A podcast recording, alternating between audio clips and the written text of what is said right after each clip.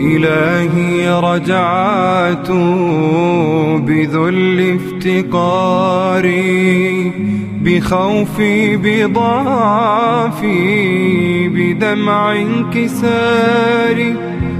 رجعت أبوء إليك بسري.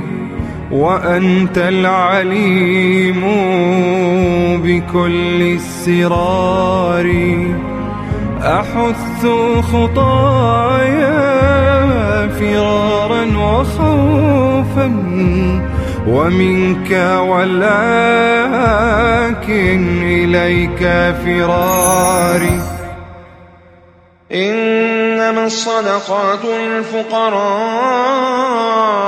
والمساكين والعاملين عليها والمؤلفة قلوبهم والمؤلفة قلوبهم وفي الرقاب والغارمين وفي سبيل الله وابن السبيل فريضة فريضة من الله. هاتوا لي نظاما بشريا بلغ من رحمته وحرصه على مصالح الناس أن يحاسب من لم يدفع من ماله للمحتاج. ويقولون هو أذن. أي يقبل كل ما يقال له ولا يميز بين صادق وكاذب. ويقصدون بذلك النبي صلى الله عليه وسلم. وذب الله عن نبيه قل أذن خير لكم. فإعراضه وعدم تعنيفه لأصحاب الأعذار الكاذبة بسبب حسن خلقه. يحلفون بالله لكم ليرضوكم والله ورسوله أحق أن يرضوه إن كانوا مؤمنين. سبب نزولها روي أن قوما من المنافقين اجتمعوا. فيهم الجلاس بن سويد ووديعة بن ثابت وفيهم غلام من الأنصار اسمه عامر بن قيس. فحقروه فتكلموا وقالوا إن كان ما يقول محمد حقا لنحن شر من الحمير. فغضب الغلام وقال والله إن ما يقول حق وأنتم شر من الحمير. فأخبر النبي صلى الله عليه وسلم بقولهم فحلفوا أن عامرا كاذب. فقال عامر هم الكذبة. وحلف على ذلك وقال اللهم لا تفرق بيننا حتى يتبين صدق الصادق وكذب الكاذب. فأنزل الله هذه الآية. من تزين للخلق طلبا لرضاهم واتباعا لهواهم أسقط الله جاهه عند الخلق وشأنه فيما توهم أنه قد زانه. والله ورسوله أحق أن يرضوه قال بعض أهل التفسير كان الظاهر أن يقال يرضوهما وسبب العدول عنه إلى يرضوه الإعلام بأن إرضاء رسوله هو عين إرضاء الله وهذا من بلاغة القرآن وقمة الإيجاز. ولو قال يرضوهما لما أفاد هذا المعنى إذ يجوز أن يكون إرضاء كل منهما في غير ما يكون به إرضاء الآخر وهو خلاف المراد هنا. وكذلك لو قال والله أحق أن يرضوه ورسوله أحق أن يرضوه لا يفيد هذا المعنى أيضا وفيه ما فيه من الركاكة والتطويل. ألم يعلموا أنه من يحادد الله ورسوله فأن له نار جهنم خالدا فيها ذلك الخزي العظيم. من خالف أمر الله ورسوله توعده الله بعذابين جسدي بالنيران زائد نفسي بالخزي والهوان. تنزل عليهم سورة تنبئهم بما في قلوبهم. من أسرار عظمة القرآن إخباره عما يدور في القلوب. ولئن سألتهم ليقولن إنما كنا نخوض ونلعب. قل أب الله وآياته ورسوله كنتم تستهزئون. سبب النزول. عن زيد بن أسلم أن رجلا من المنافقين قال لعوف بن مالك في غزوة تبوك ما لقرائنا هؤلاء؟ أرغبنا بطونا وأكذبنا ألسنة وأجبننا عند اللقاء. فقال له عوف كذبت ولكنك منافق. لأخبرن رسول الله صلى الله عليه وسلم. فذهب عوف إلى رسول الله صلى الله عليه وسلم ليخبره فوجد القرآن قد سبقه. قال زيد قال عبد الله بن عمر فنظرت إليه متعلقا بحقب ناقة رسول الله صلى الله عليه وسلم تنكبه الحجارة يقول إنما كنا نخوض ونلعب فيقول له النبي صلى الله عليه وسلم أبالله وآياته ورسوله كنتم تستهزئون. السخرية بالآيات واستعمالها في المزاح دائرة محظورة قد تزل بصاحبها دون أن يشعر نحو النفاق. لا تعتذروا. قد كفرتم بعد إيمانكم. قال الكيا فيه دلالة على أن اللاعب والجاد في إظهار كلمة الكفر سواء وأن الاستهزاء بآيات الله كفر. قال الرزي لأن الاستهزاء يدل على الاستخفاف والعمدة الكبرى في الإيمان تعظيم الله تعالى بأقصى الإمكان والجمع بينهما محال.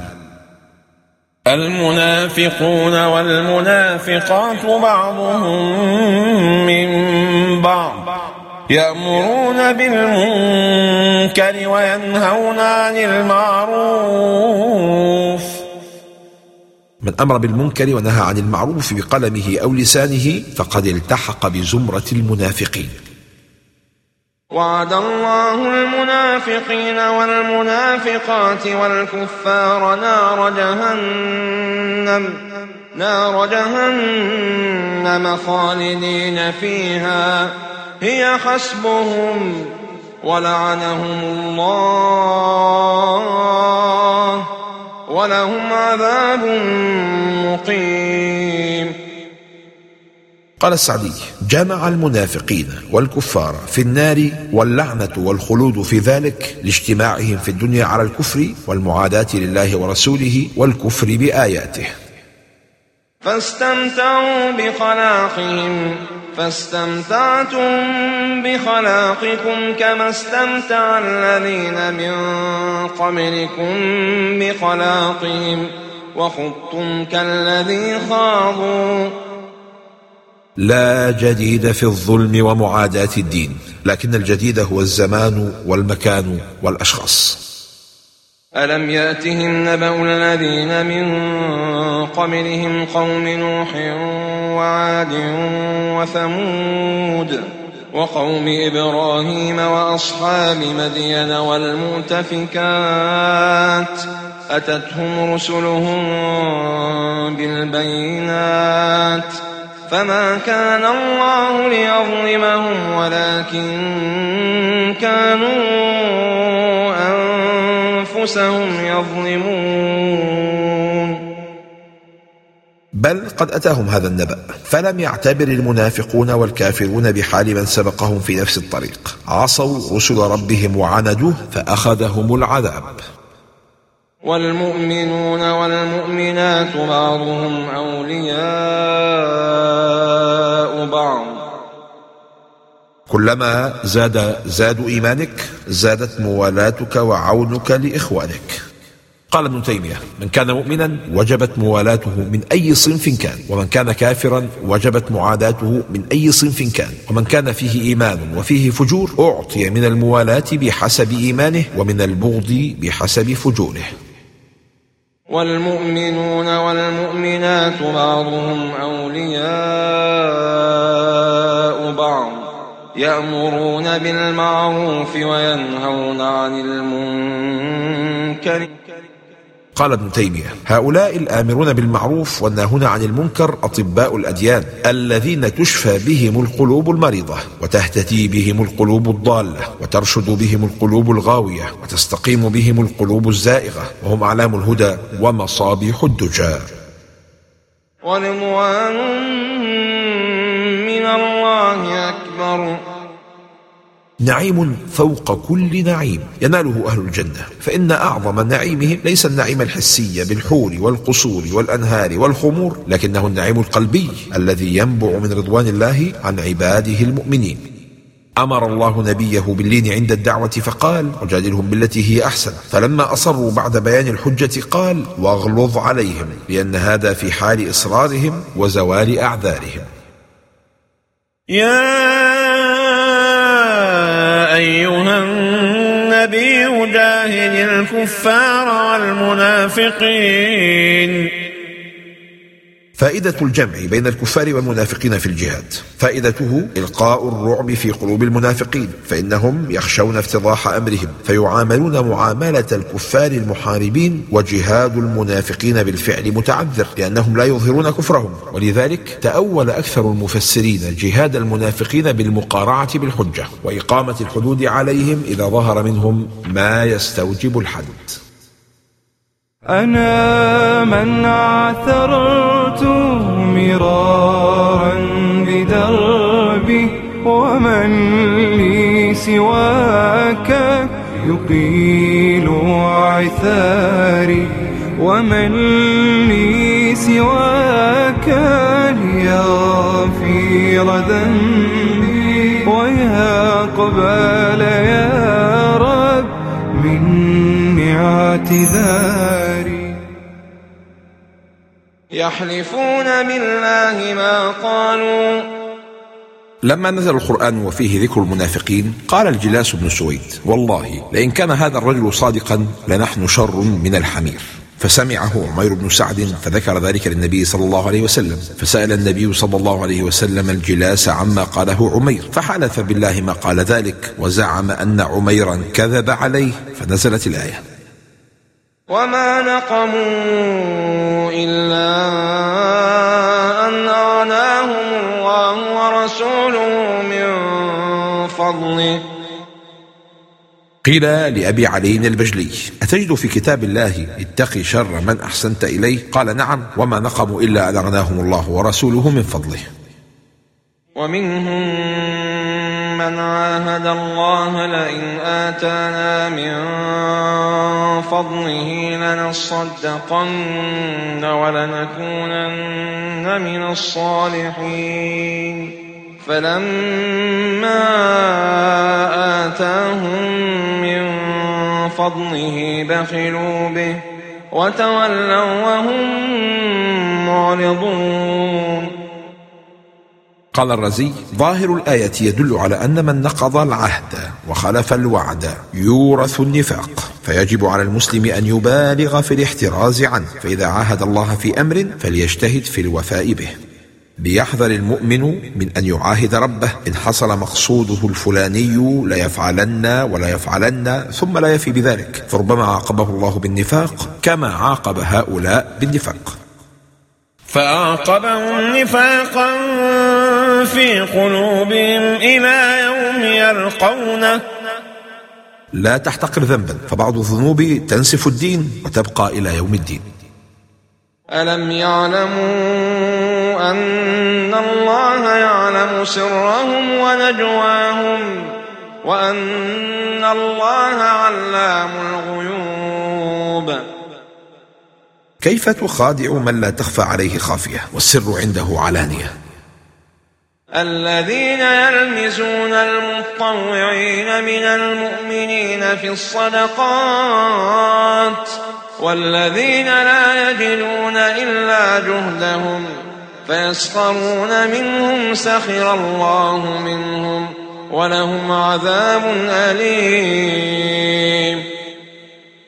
يلمزون بصيغة المضارع. يدل على الاستمرارية والاعتياد من هؤلاء المنافقين وأن اللمز أصبح ديدنا وسلوكا معتادا عند هؤلاء. وليس فعل مرة أو مرتين فكأنهم يتلذذون به ويفرحون.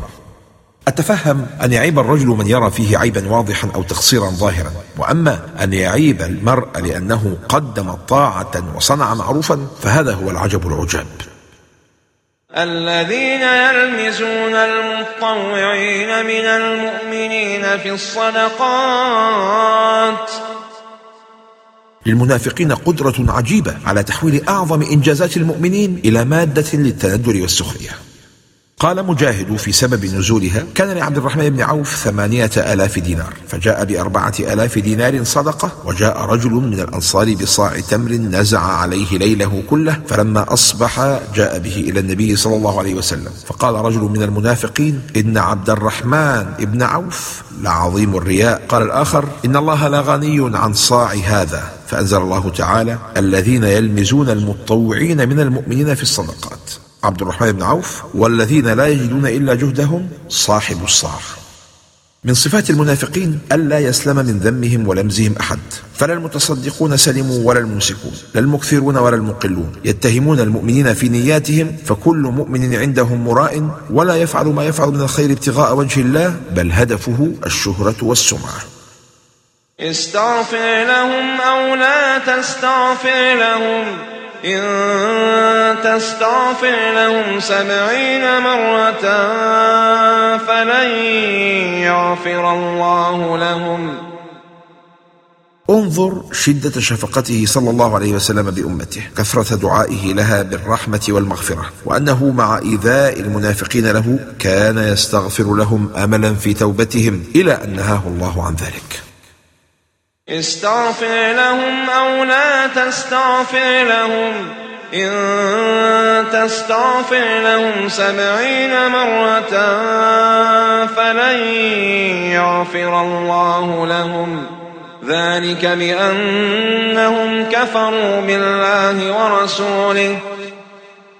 بشارة عظيمة. استغفارك لأخيك نافع نافع. لأن الذي حال بين أهل هذه الآية وبين استغفار النبي صلى الله عليه وسلم لهم هو كفرهم لا غير. جهز من الآن قائمة الأسماء لمن ستستغفر لها.